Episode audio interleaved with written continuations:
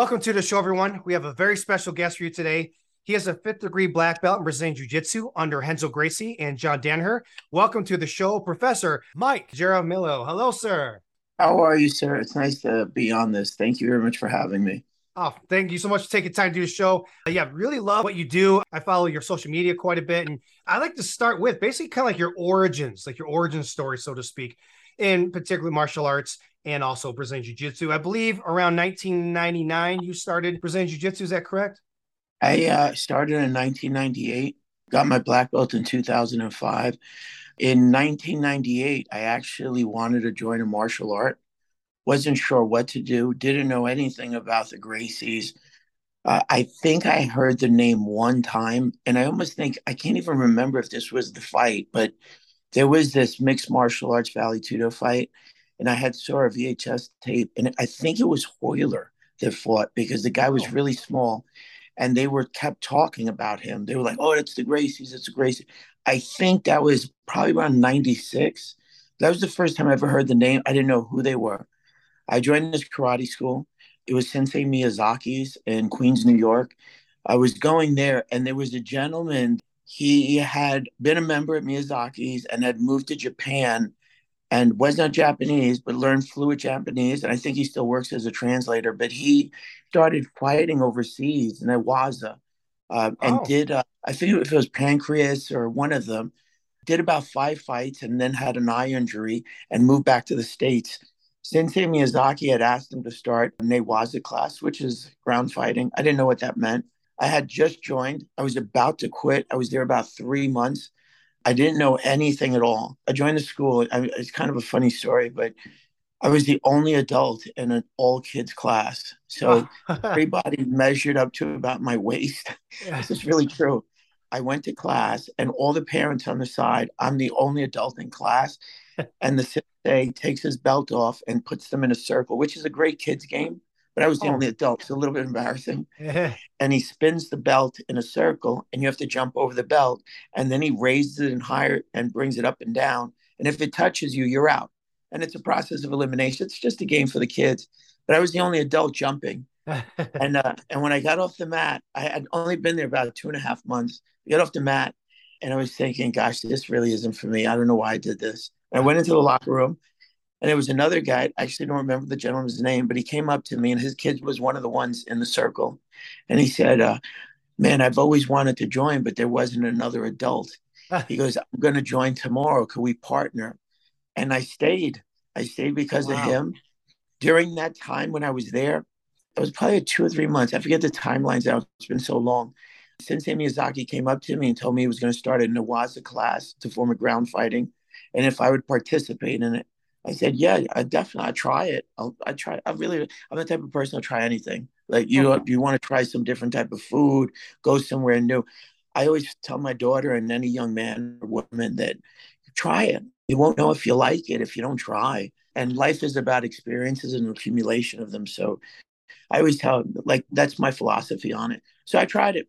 And that first class, you know this is when you don't know anything, you just getting beat up nonstop. He was the only one that knew something in the room, and there were two more of us. There were three in total. He taught, and he taught us for about maybe about three months. And he wanted to compete, and was competing somewhere in New Jersey at a school. It was like a high school that they were doing a grappling event at. Hmm. So I went to support.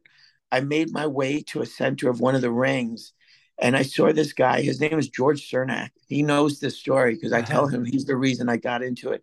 He owns Renzo Gracie Denville, a longtime BJJ guy, longtime karate guy, lifelong martial artist, big BJJ tattoo on his back. This is how I remember him. Uh-huh. As when I made my way to the center of the ring, he was dominating this guy that was so much bigger than him.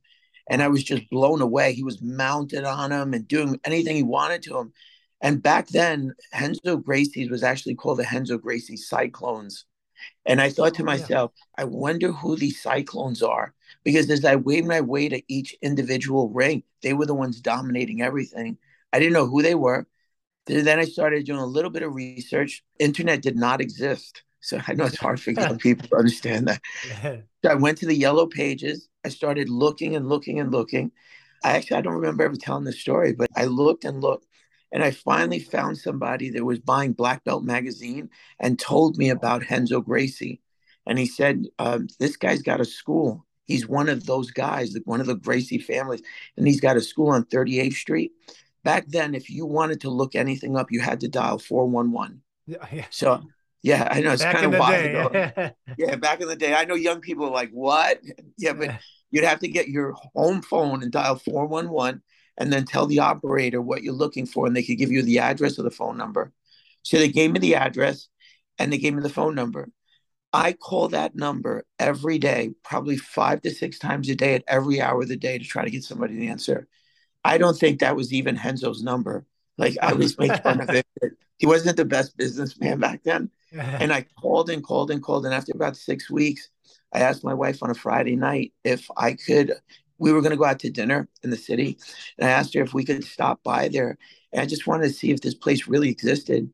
I went in there. We were above a methadone clinic. It was a really back then that particular clinic and how you got in there was hiv and aids was a very prominent thing. Wow. and the only way you could be part of that clinic was you had to be homeless and either hiv positive or have full-blown aids so it was a really, it was like you went on that elevator and the elevator stopped on every floor and they occupied the floors below Renzo's. So we were on the fifth floor and they occupied the floors below. So you got on the elevator. I mean, people were shooting up. Like, I wow, guess he got an incredible rent. You know, he, this was so early in the days that, I mean, you know, renting real estate in Manhattan and then trying to do a BJJ school, I imagine was very difficult at the beginning because he's done well for himself now. But in the beginning, everybody doesn't realize the struggle they went through. So I end up going there. I'm a little bit nervous. I'm like, wow, this is like, I mean, everybody's seen people shoot up and people that have addiction problems. Like they're in a bad place. So made my way through there, got on the elevator, went upstairs, elevator door opens, and I look out in this room. And if you ever watch the old, old footage of Renzo rolling, that's that place. It's a small, narrow place, oh. almost has this corrugated steel as the walls. Uh, made my way in there and I walked out, and it was Magno Gama and Sean Williams were there. Sean Williams, people know him. He owns Renzo Gracie Nashville, but he also announces I mean, he does the Worlds every year. Excellent, excellent announcer. He does ADCC. Mm. Like one of the guys that people don't realize, the guy that's announcing, that's Sean Williams.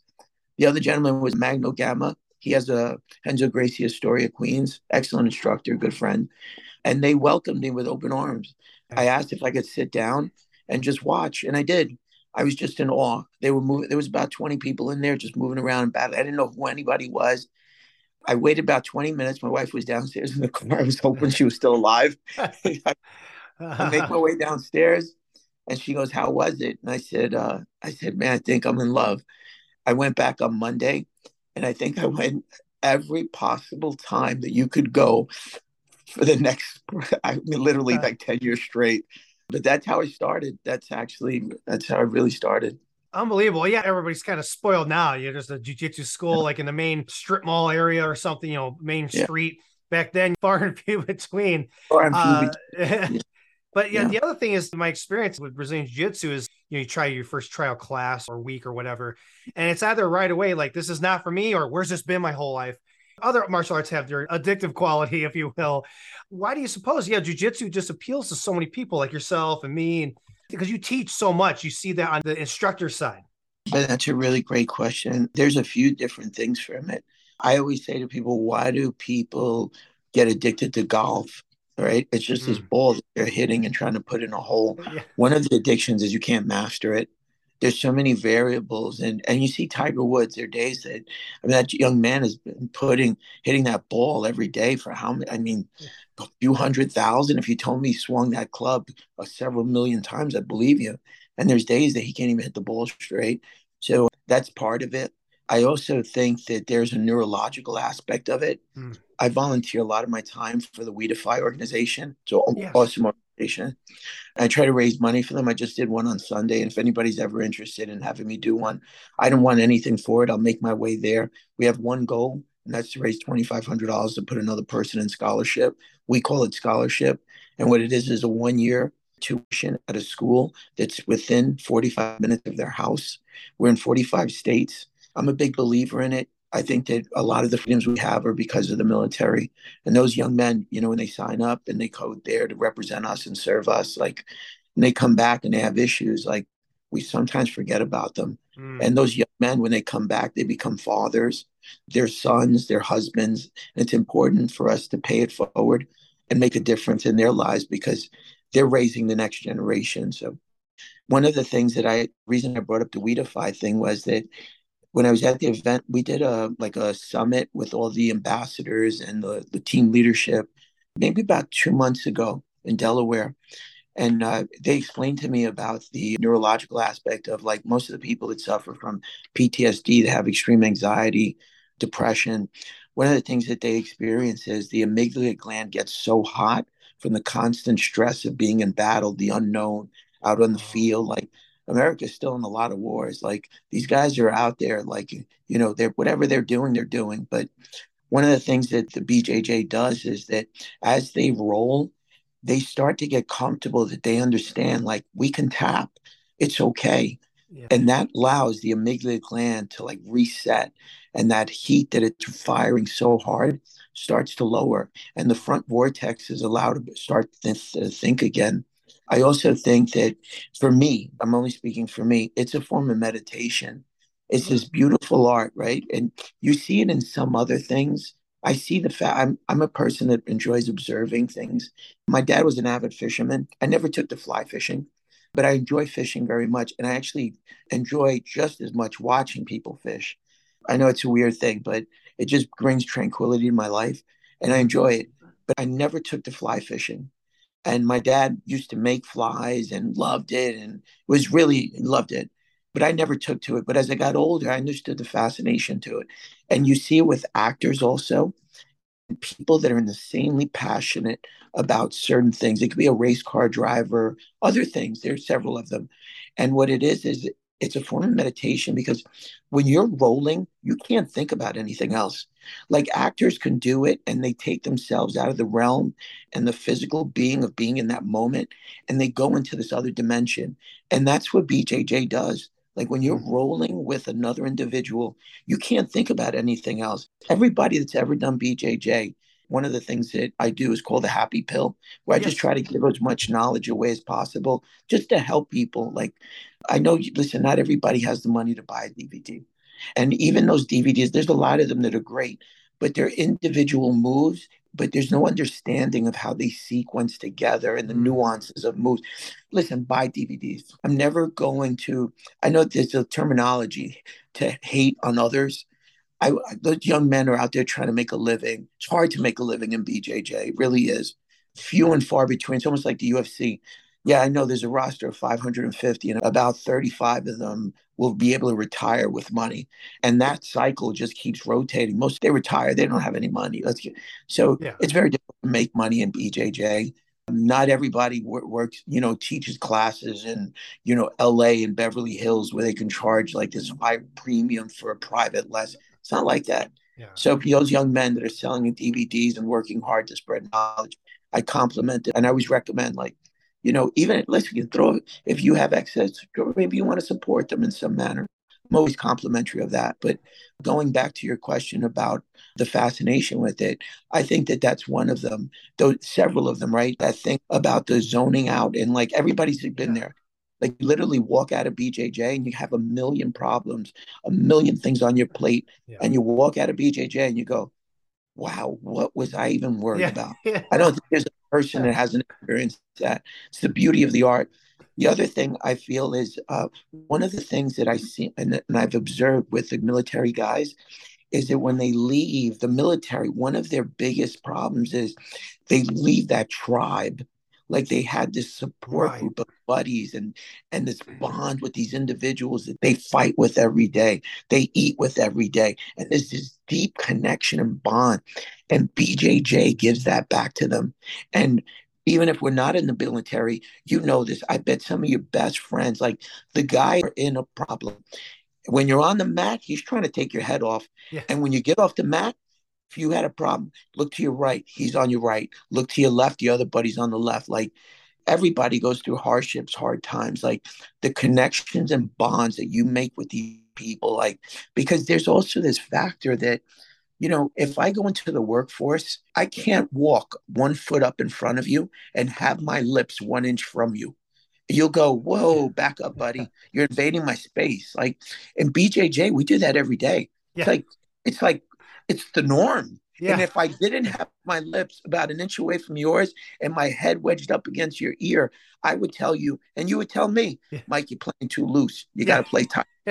so, so there's just so many of these little factors that add up. And we can maybe one of them might be 10% more for the other one, and the spirituality and meditation might be something more for the for another guy. All personalities are different. They're all different. Mm-hmm. In some manner, somehow this accumulates with each individual. And you see it it's like i have so many friends we have this joke that we go another one that bjj ruined his life. And it's a running joke because yeah. the guy he'll literally have this promotion to become vice president and he'll go but that'll interfere with my bjj training. I yeah. can't take that i can't take that promotion. I know i can't do that. Like I, we have so many friends that are you know, NYPD and they've been offered like these really high positions and like, uh-uh, I can't do that. That's not my training. And I love yeah. it because at the end of the day, monetary things, possessions, you, those things mean nothing if you're not happy. So I kid around when I say it. BJJ ruins lives also, yeah. but I don't mean it at all. I mean, that at the end of the day, happiness is what you're trying to achieve. All the other things are things that society told you that are important. The white picket fence, the two cars, like they might be important to you, but always that self analyze and go, what really makes me happy? And that's the yeah. most important thing in life. Yeah.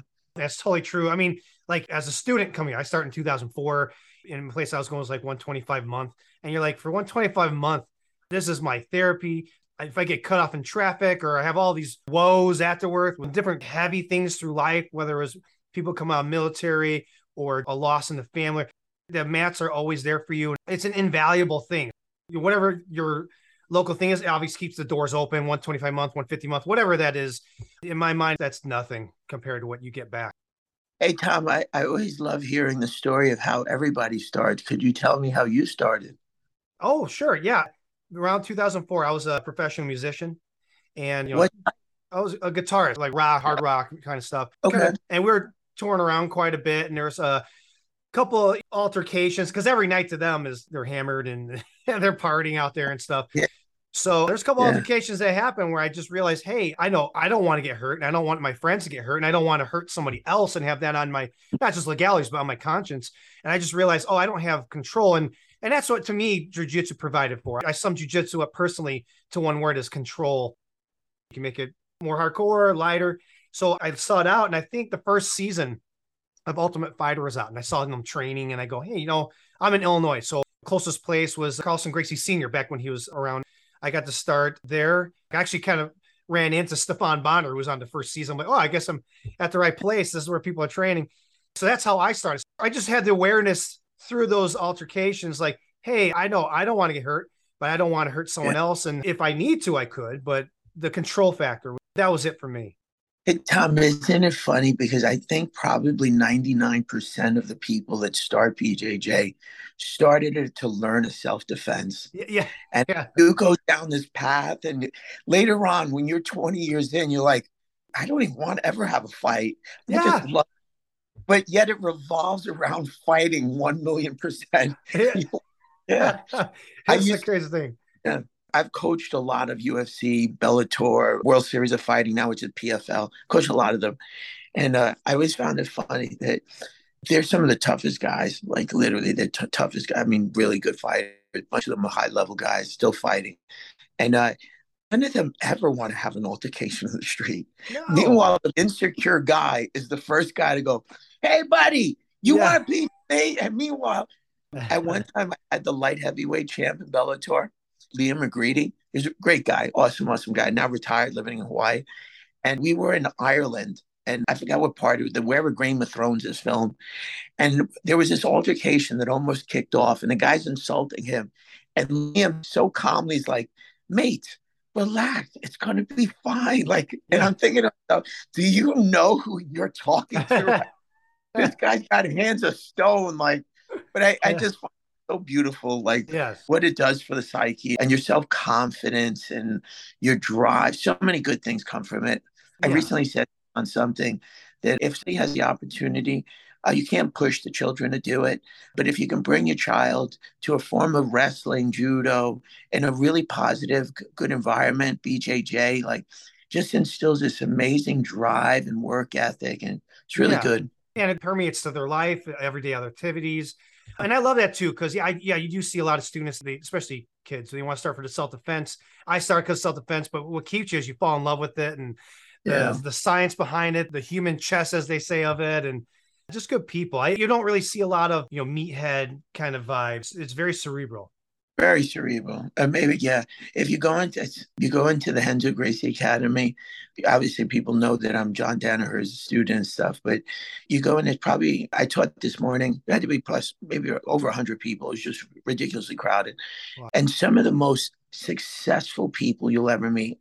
I mean, guys that own law firm, neurosurge. I'm just, and it, it's not by accident. It's just not by accident when you say it's like a very cerebral, it really is. It's just beautiful art. Yeah, very beautiful. And yeah. the language of it, like you've seen guys, right? That like this guy's from Japan, this guy's from Brazil, this guy's from, you know, we may not speak the same language, but we speak the same jujitsu language, so to speak. And there's a bond yeah. even there. Yeah, there is. Yeah. Tell me, sir, what are you working on on the mat now? Are you a gi player, non gi player? You know, over the years, I've developed more of a love for gi, just the technicality of it, all the lapel tail work, and also we do sambo and judo, so I love that aspect. Of course, I mean, but I love nogi just as much, and and I also do crappy t-shirt day. So we all wear, you know, like oh, a t-shirt you won't cool. miss, and we'll do like our, our nogi with gi grips and stuff, and that's like, pretty cool. yeah, you know, mix it up, and so yeah, I try to work on that more. But over the years, I do so much gi, I started doing no gi more again, and I'm going for grips that aren't there, and so a nice blend of both. I'm affiliated under Vlad Koulikov. He's a master of sport in Sambo, black belt in Jiu Jitsu and Judo. Phenomenal guy. Up My training up to 2010, I had zero takedowns, zero defense as well there. Even competition, right? You start on feet. And I had yeah. also had like zero leg lock, not just attacks, but defense and you know the whole don't ignore 50% of the body concept but that just opened my pathways i felt more and more that's awesome yeah it's just a beautiful you never stop learning it's not. Like, there's uh, always more, or, or just setups, right? There's only so many positions and submissions, so on and so forth. But right, there's variations and setups that you can keep going on and on. Everybody moves different. Every reaction is different. Every strength level, body angle, flexibility, and you're trying to read this equation as it's being thrown at you in these quarter seconds, and your mind has to recalculate, rebalance, turn left, and readjust, and it's a fun game. So, what was your, in a nutshell, coming up through the ranks, so to speak? Like your first year, did it come naturally to you?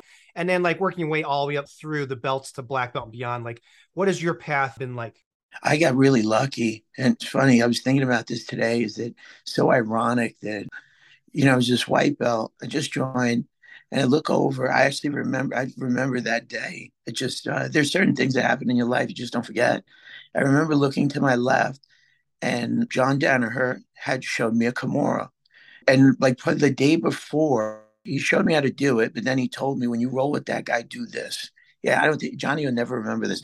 This guy actually, funny coincidence, years later, he fights in Bellator, but I catch him in a Kimura. I didn't know what a Kimura was. I didn't even know the name of it, but he showed me how to do it. I finished the guy. John was a student. I was a student, but I wasn't, we were not peers. Like Johnny has always been my teacher. Mm, and he said to me, Come over here, kid. And I walked over there and he said, Good job. He said, Next time, also do this. And that's how the relationship started. He would constantly just say, Next time, do this. And he would show me. And it's funny, this is uh, pretty true. He'll even tell you this. There were these guys who were kind of like out there, you know, it was early days of the game. And you'd get a lot of guys that just a little bit mentally uh, kind of kind of out there and johnny started teaching me and then I was really taking apart the room off of his teachings. Like I didn't know anything. And he would just tell me, do this, do this, do this. And I would just, I never questioned. I always just went, okay, understood. And I would go and whatever he showed me, I would just try that day no matter what. And I would just keep doing it and doing it and doing it. And then people started doing privates with him. At that mm. time, he was working as a bouncer at the Crane Club and a few other clubs. And he was also teaching at Columbia University and he was doing his PhD. And then people started hiring him to do privates to stop me. And uh, and then, but he would. I, it was funny because it became like this chess match they would stop me, and then I'd go back to him and go, "Johnny, they, they did this," and he'd go, "Next time, do this," and uh, that's how it, it evolved.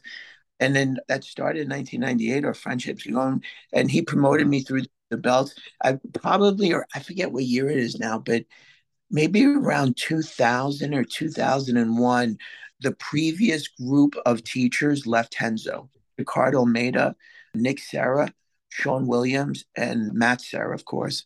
Matt Serra and Rodrigo went to Long Island, New York, and opened a school. Nick Serra followed them out there. Ricardo went to New Jersey. And then that's when that next generation of teachers came in, and Sean Williams teaching. And then Johnny started teaching. So wherever Johnny was, he was the one teaching me. So I would constantly go to all of his classes, and he was really very, very special with me. Very, very special. And I, I went through the belt ranks. And in 2005, I was his first black belt. I was shocked to get it. I tell this mm. story. This is a weird story. Is that probably like, remember I was telling you the thing about the privates? There was a mm-hmm. gentleman, his name is Larry Betts. I think he lives in Arizona. If he ever watches this, shout out to him. I haven't seen him in years. But Larry Betts came to me and he said, Hey, why don't we pay Johnny and we'll ask him a lot of questions and do private lessons with him? And I said, Are you serious? He said, Yeah, yeah, yeah. So I said, How much you want to pay him? He goes, How about we each give him 20 bucks? And I went, I did now Johnny makes Johnny makes millions, right? but it was 20 bucks. So we each gave him twenty dollars and we started doing privates after class. There were no morning classes at Renzo's. You could only train at two places in New York City. That was mm-hmm. Renzo Gracie, Fabio Clemente's, and there were two classes at Renzo's. Now there's literally like Renzo's is probably one of the biggest BJJ schools you can go to. It's three floors, and then even in the downstairs has even two rooms. It's a very big place. You could only go to two places, and then so probably around two thousand or something like that, he started teaching us, and there were only two classes you could do. This wasn't at this academy; it was at the previous academy, the small one, and you could go in the afternoon, and it was a 12.30 to 2 o'clock class, or you could go at night. The only two classes you go at nighttime, Renzo taught. So I would go to the 12.30 class. It would go to 2 o'clock, and then our private would start. And that private would last three and a half hours. It was just insane knowledge. Johnny's like a walking encyclopedia of BJJ, MMA. It just, people just think BJJ. No, no, no. Ask him about judo, right? Ask him about planes. Like it sounds funny, but yeah. ask about planes. He's probably the most knowledgeable person on aircraft that you'll find, other than somebody that like literally works in the industry. And that's just one thing that ask him about swords. Like everybody knows Johnny gives out swords as a form of gratitude and as a form of I don't want to say reward, I don't know, but accolades of like success. Like his knowledge on swords is just I mean, just he could probably speak professionally about them. But reason I bring it up is his knowledge is so deep. And you want to talk about Muay Thai, you want to talk about Sambo. He probably knows more, not just the physical moves, but the history and who you're against. Like just his level of knowledge is insane. He's just insane. So those privates would last about three and a half hours until that guy, that guy Larry that I mentioned, he lived pretty far. He lived about an hour and a half away from the academy. So he would have to give up. He would have to go, guys, I got to stop. I got two kids at home. Like he had to leave. so that's how it started. And in 2005, he gave me my black belt, and I appreciate him. Always been great, uh, eternally grateful to him. Back then, no one knew who he was. It's just ironic that he yeah. became famous, and then it became. It's so ironic that he became so famous, and I'm the guy that took over. Like, what's the coincidence on that? So But I got to see the young men grow up. I'm super proud of them, Gordon Ryan and Nikki. I know they had some beefs and they're broken up and stuff, but like Garry, I'll tell a quick story about Garry. Yeah. Yeah, I never told people know Garry Tonon, but I've never told anybody the story. I told people at Renzo's they know the story. I think it must have been about 2008 or something like that. I have a dear friend. His name's Carl Pravec. They call him. He has. Uh, most people know him as Silver Fox. He has a big following on Instagram. Oh, and, yeah. Yeah, Carl's a really great guy. an exceptional teacher, world class. Carl and I, we used to travel together to the worlds and stuff and, and competing on Sunday. It was the last day. You know, everybody goes and gets an acai. I went to go get the acai. I'm coming back and I sit in my chair and I just want to watch BJJ. You know, I just want to have a good time and watch. If everybody knows the pyramid, it's kind of oval shape. And I was all the way on the right side. For whatever reason, I can follow patterns kind of well. BJJ, for whatever reason, if I see something, I'm able to regurgitate it and to tell you exactly what happened. So when I sat there, out of the corner of my eye, I was all the way at the end ring, and the corner of my eye, I saw some movement. And I turned and I saw this young man flying all over the place. I think it was the blue belt division. Might have been the purple, but I can't remember now. And he's flying all over the place. And I went, Who is that kid? I got up with my acais and I made my way all the way over to the other stand to watch him move. And I watched all his matches and I thought to myself, that young man has superstar potential. I think he was a blue belt. It's funny. And so after the whole event's over, Carl comes up to me. I don't even Carl remembers this. If you ever interview him, he's a great guy. And he goes, Hey, I want you to meet this young man. And I go, Who? And he goes, Just come in case with his mom. I goes, I really want him to meet you. He's really a good kid. And I go, Yeah, let's go. And we go into the locker room. It's Garry Tonon and his mother. And I go, Hey, nice to meet you. My name's Mike Jaramillo. And he goes, Hey, I'm Garry. And I, I shake his hand. Very nice young man. That's the first time I hear his name. I don't hear his name for about the year that Marcelo lost. Was it Drysdale that he got choked out? Yeah. At the in New Jersey. That particular ADC, I was thinking about doing it. And I was already getting up in my 30s. I was like, ah, you know what? I'm not going to do this. Hmm. And I, I was kind of done. I didn't want to try to do anything like that. And I remember that particular day, they were doing the trials, right? The American trials for who went. And I remember I wanted to call Carl and I called him up and I said, Hey, just a curiosity, man, who won the bracket? Because JT Torres was in that bracket and now he started making a name for himself. Mm-hmm. And so I said, Hey, did JT steamroll everybody? He goes, Nah, man, he almost lost. And I go, Against who? And he goes, Man, this kid, it's a purple belt. I don't even know who he came from. And I go, What was his name? And he, he goes, His name's Garry Tonon.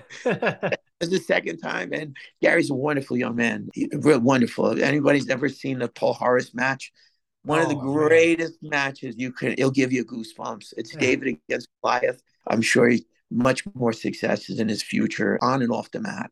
So shout out to him. A lot of changes happened in Brazilian Jiu Jitsu. You know, not just the art, but the sport itself. I believe you had one interview too. You were talking about the gi and not allowing heel hooks and how kind of ridiculous it is. And can you kind of go into your thoughts on old school jujitsu versus modern as far as competition mindset goes, whether it's rules or how you've seen it change the most? I always find that argument funny because I understand this is the argument usually, right? They'll go, uh, why do we have to wear this gi top and the gi bottom? And then the argument becomes because in the street they wear clothes. I go, oh, okay, that's a legitimate argument. Yeah. Then they say, why can't you reap? And you go, because of the vulnerability of the knee. And if I caught him in a heel hook, like pretty much not, I'm not going to say he can't get out, but it's very difficult with fabric against fabric. Mm-hmm. Most of those escapes that you see happen in, in high level play with the legs, it's because you're wet and I'm wet and mm-hmm. now there's a slippiness and you know there's some movement it's not the same uh, if we had fabric to fabric a lot of those heels before you got out would pop, right? Mm-hmm. You'd have ACL tears out of the oh. kazoo. But then I say to the argument, but you told me that you wear a top, right? And then if you could not reap and a gentleman was on top of you, like I thought we were learning the game in some form of self defense. What do you think is going to happen with that fist? They're going to come raining down on you. So now you're not even understanding how to reap right? You're not understanding how to throw the leg over and buck the kneecap, so you make them look away. Mm-hmm. So there's this argument that I feel like, eh. and to be honest with you, um, because we are so dominant, we do both at the main academies. Like there's just as many gi classes as no gi classes, right? But I've never seen an academy have more people on the mat at one time. Like you come to my class, and there's always oh. welcome Oh, always anybody in New York City, please stop by 224 West 30th between 7th and 8th. We're a block away from Madison Square Garden. Literally, it's an awesome place. Like, stop in. I love BJJ. I love spreading it. I love the brotherhood. And that's how I feel about anybody that comes in. So nobody's ever going to get targeted. I always ask somebody, what's your level? Like what kind, how hard you looking? And I know everybody in the room. I know everybody's skill. I watch. To me, I don't watch TV. I hate watching TV. Yeah. I can't focus. But if you put me on a mat, I can watch rolling all day long. That's how I feel about fishing, like all day. Yeah. And so I know all my kids' tendencies. I know which one likes to invert, which one likes to turn left, which one. So I compare a person and go, what's your skill level? What do you like to do? I literally fit them with the right people. So going back to the thing about what I was saying about the reaping or the heel hooks, I literally have probably, I probably see about 200 reaps in every morning class. We do six rounds. They're all between six and eight minutes. Mm-hmm. And that's so many times. We probably see 400 reaps. I never have anybody's knee pop. I've seen multiple knees explode. Not a lot, probably three in the last 10 years, where somebody jumped guard and jumped too far away and landed on the knee and the leg went backwards. And one guy, literally every single thing in his kneecap came apart. Oh. Even his hamstring curled up into oh. his glute. I made a running joke with him. I told him that I said, "Man, your ass looks great. You should put a wallet on the other one to even it out, like just to humor him a little bit. We're good wives are good friends, like, but just like you know, relieve his little bit of tension and stuff. But so I do believe reaping should be allowed. I'm a little bit worried about incorporating heel hooks with gis, but the one of the things that older men have, or somebody that's been in the gi for too long, is their foot placements start to not be real. Mm. And that's when they transfer over to no gi is like you're off. Like nobody takes a leg. You give them the leg. Like in high level play, everybody is feeding off of the other man's reaction. Yeah. If you're trying to impose your move, and early on you will, like early on, you have a limited skill set, but you don't have too deep a knowledge of the game. And then, you know, you grab a leg and you're trying to crab, you're trying to take this. Later on, it's like, all I did was beat an angle and I and I fed off your reactions. And each one of your reactions, I feed off of that reaction. So I'm looking to penetrate as deeply as I can, whether it be a leg, an armbar, a pass, a reversal, doesn't make a difference. It's all based on reaction off of man. Because the bigger man can dominate a smaller man with strength, but the little man has to use skill. Johnny had a great quote that I actually love. I saw it on a rash guard one time and they gave him the credit and they put his name. He said, Technique is your sword. And it really is. Back then, when he used mm. to say it, technique is your sword, Mike. Technique is your sword. And I think to myself, dude, I'm not into knives. but yeah, but as you get older, you go, damn, technique really is your sword. Yeah. So I usually show this on the happy pill stuff that I do. Yeah. I'll explain like the reactions and the because that's how the game, when it gets to the highest level, is like, you know, there's moves that I call them like I usually the kids in the in the cat. I don't really call them kids. They're grown men. They're grown women. Um, there's some young kids also, but I usually say to them, "That's not real. That's not real. That's not real." And they know this saying. Like it's I'm like everybody makes fun of me for that saying, but because I teach advanced, I expect black belt to black belt moves. I don't expect a black belt to blue belt move. A lot of this, not all this stuff. There's a lot of good stuff on TikTok and Instagram, but a lot of the stuff that you see is one guy sitting still, not moving, and the other guy has five sequences to get to the submission. And they could be minor. He moves his right hand, then he loops his left hand, he moves his left foot. I'm just making things up. Yeah. But if you have five sequences and you look at that move and you go, what that man was just going to stay still? He wasn't going to move. Like, did you give him a sleeping pill? Yeah. Recently, man says to me, uh, Professor, I want to show you this thing I saw on Instagram. And it was it was gi based, like where he wrapped a belt around the guy's wrist and a whole bunch of wrappings and stuff. And I went, Wow, what sleeping pill did you give him? Yeah. And he was, What do you mean? And I go, Really? Like what sleep? And and he goes, What are you saying? I go, I go, How real is that? Like so, yeah. unless you can physically hold him with so much strength, you're gonna wrap his hand with your belt, and then you're gonna take a piece of his jacket and loop it through his glute. And yeah. I mean, just to your point, you go, "Are you serious? That's not real." I'm knit a quilt with this, you know? yeah, like come on, like what, did you give him Nyquil with Benadryl and like I like Ambien? Like this is not gonna happen. So I get it. Just I want to point two points of this. Mm. Is one is to the person about the legs because if you get too dominant in gi, and I think he's good. I enjoy playing it. Try to be careful with all your positions, question everything. Mm. Understand when people say create a scramble, I hate that term because there's no such thing. Right. It's like everything has a detail and a, and a rhythm and a pattern. So question everything and be passionate about what you do. I think it resembles life very much you know that's one of my favorite things about it with brazilian jiu-jitsu specifically is how many other combative sports or martial arts or self-defense points can you go battle tested you, you're both going pretty much 100% against each other going for the technique you know at the end you just tap or whatnot but that's a very special thing compared to other things. Can you kind of go into that aspect of training for guys to master techniques and apply it live? Yeah yeah i do actually. Yeah i try to cover a lot of the transitional points that happen at the highest level. I try to explain about every single reaction that you'll encounter. I've been on the mat 25 years. Mm. I told you before that I, I kind of have this weird photographic memory of movement. But as you get older, you start to realize what you're good at and what you're not. And other thing, I'm terrible in life on other things. But the most important thing a person can do is understand their mind.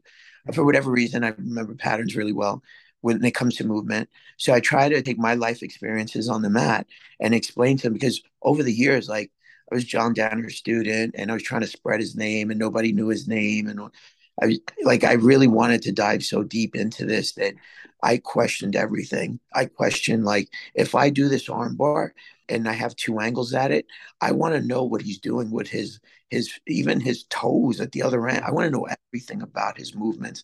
I want to know more about what he does, not just random move. I want to know everything. I want to know where his left hand moves, his right hand moves, how his kneecap might move. I want to know everything because I always want to be set up for the next shot depending on what angles are coming at me. Mm-hmm. So I try my best to always, whatever I'm teaching, tell a larger story, not mm-hmm. just move, so that a person understands all these nuances, all these reactions, all these transitional points that occur. So that's how I teach. I think if you mix those things with moves, and I do show submissions, I go deep into blood and blood supply and angles and leverage points, and yeah, I'm really crazy about this sport. Yeah. It consumes my life. yeah. you know, you're such a high end instructor, and you've been doing this so long. You can literally take these different people at their different body types, their different game mentalities. In general, what are some of the biggest, most common mistakes in training people make to help prevent them from falling into those pitfalls? Man, that that's a difficult question in the mm-hmm. sense that it that is a super generalized question. It is. It is. yeah. You know, like if you let's say you're playing bottom, if you're playing top, and like a general, like you said to me, okay, what basically like in the beginning, right? You say, uh, what are some pitfalls, right? Mm-hmm. I'll tell you the the biggest pitfall is just letting this man touch you. Like you should be winning hand positions always, whether you're top or bottom. Somebody doesn't magically telepathically elevate you. Mm. They grab you. So your first entry point, just like a wrestling, it's no different. Like when you're standing up, what is the guy doing? He's trying to grab onto your hands. He's starting to arm drag you. He's trying to grab you. So you grab his collar or snap down. Like, so your first entry point should be that. Number two is, which I always see, this happens a lot. You should start understanding the concept of your contact points. And that's really a, that usually is a huge thing. Mm. You have two feet, you have two hands, right? And you have a head. You should have contact points at all points. You should never have a dead limb. People know that are in my room that when they go, hey, professor, I have a lot of kids that compete and they'll send me stuff, and people that don't even live in New York, um, they compete at a high level. They'll they'll send me footage and through WhatsApp, and then we'll review it and we'll timestamp it and we'll go through the time stamping on it. And one match can literally be like two hours of timestamp. And there's a high level matches. These are like absolute black, like uh, and we'll go step by step and i'll go okay at 909 you had a dead limb on the left side. At 915 you let go of one grip and you only had a two point grab. Like so meaning what i mean by that is that if i explained in a very general manner that you have four contact points you have two insteps right? Or two insteps or you could have two arches. Insteps could be tr- transition to De La Rivas outside inside. You could have two inside butterflies so people start to understand what I mean by this. You have two hands, right? later on I'll describe a little bit more about this, but basically if the guy's in butterflies, am I depending on his hand angles, I don't want to get too technical because the audience will I'll lose the audience on it, but um, in a generalized manner, I want to always have four contact points. I would love to win the head battle. That would be a fifth. But if I remove one, let's say I'm going on an arm drag, people will deaden a limb. If they go on an arm drag, they'll you'll go on an arm drag. And let's say my right hand was supposed to advance to his right elbow on an arm drag. That's what an arm drag would be, right? We're mm-hmm. opposite of each other. They'll deaden one of their hooks. So you want to start learning to, and this goes back to older people that are transitioning. They'll say to me, Professor, I'm having a really hard time. Like the game is too fast. And I'll go, okay, show me. And then it'll be back to the thing with the gi is because the gi you can cheat. You can grab this fabric. But when you start going high level no gi or like these guys slicing and cutting and going lateral and you know uh, like they're just so many things are happening. I have to slow down the game. And now if you learn how to do this and then go back to gi, I have this happen all the time with older gentlemen. They'll go back, they'll come to the class, they'll get the courage to come in, they'll start learning the no gi game, but with a deep technical aspect of it. Yeah, deep, yeah. crazy deep. And then they'll go back to gi and they'll go, My God, I feel like I'm dealing with children. This is this is child's play. But sometimes early on, listen, just learn the game. So when you ask that question about what are some of the bad habits or pitfalls that people occur, that's usually one of the biggest ones. Wow. That's one. That's a ones. big takeaway for anybody listening yeah. for sure. Yeah, that's a big one. And then the other thing on the pitfalls is so you learn this move. Like let's I just stand standard BJJ 101, deep half guard reversal. I don't care which one you do, there's several, right? Is going back to what I said earlier about 10 minutes ago, is understanding every which way that guy can move. I'll tell this quick story. One time I went to go watch this guy play pool. He was a friend of a friend. I'm not a pool player, billiards people. I don't mean like a pool pool. I mean billiards pool, right? And uh, I went, and the guy had a pool table. He's a professional pool player. And I went. My friend likes pool, and we said, "Hey, come on, let's go over. There. My friend has this place." And I went over there, and I watched this guy run the table seven times in a row.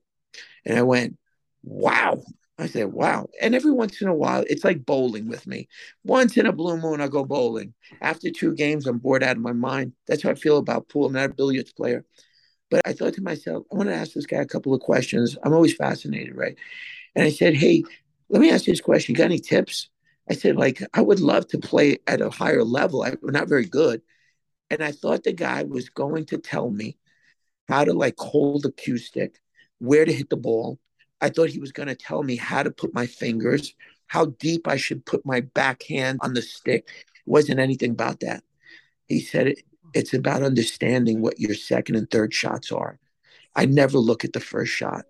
And I didn't think that that was what he was going to say. And I went, really? And he said, yeah, at the highest level, I'm not even looking at ball number one and two. I'm looking at how do I sink ball five, six, and seven. That's actually why, like a guy like I think Rafa Mendes is the best player to play the game because his mind sequenced so deep on the chain that and I don't want to get off topic for a second, but yeah. if I use that analogy, and I always say that BJJ resembles life, they mirror each other. Renzo Weinstein told me one day you'll look at life through BJJ eyes. And I was like, I, I, was so young in my career, and I was like, I didn't understand what he meant. I do. I look at everything through BJJ eyes, where I reflect back on life and BJJ. They mirror each other.